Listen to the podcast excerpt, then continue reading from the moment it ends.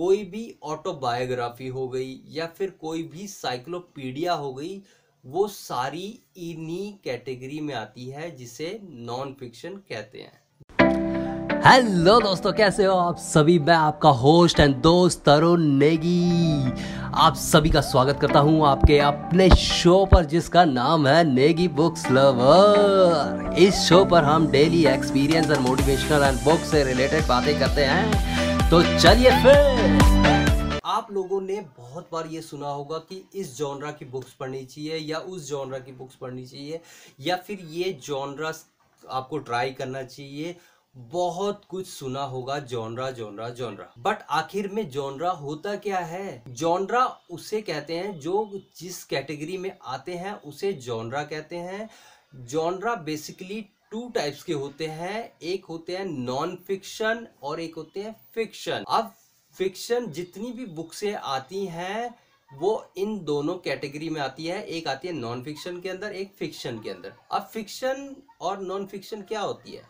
Fiction basically वो होती है जो रियल लाइफ से कोई भी स्टोरी किसी की लाइफ से रिलेट नहीं करती हो, जो कि ऑथर के इमेजिनेशन और ऑथर की क्रिएटिविटी के द्वारा लिखी गई बुक हो उसको फिक्शन बुक कहते हैं। लाइक हैरी रिपोर्टर एक फिक्शन बुक है।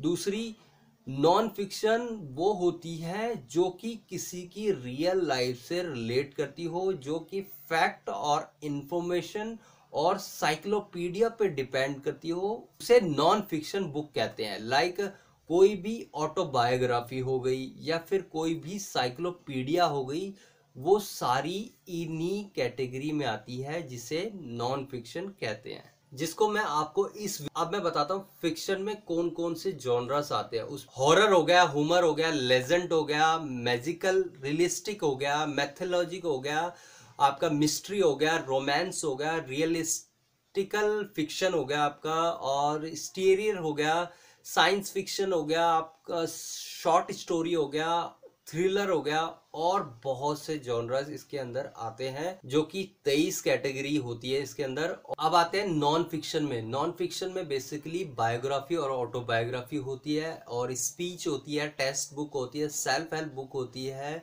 मेमोरीज होती है नरेटिव नॉन फिक्शन बुक होती है रेफरेंस होती है इजी बुक होती है और बहुत सारी बुक्स होती हैं जो कि आपको पता होना चाहिए। अगर आप एक बुक रीडर हो या बुक लवर हो तो आपको इन चीज़ों की नॉलेज ज़रूर होनी चाहिए, क्योंकि आपको पता होना चाहिए कि मैं कौन से जॉनरा की बुक्स पढ़ रहा हूँ और मेरे कौन से इंटरेस्टेड है और मेरी कौन सी फेवरेट है। तो मुझे इस चीज़ के बारे में पता होना चाहिए।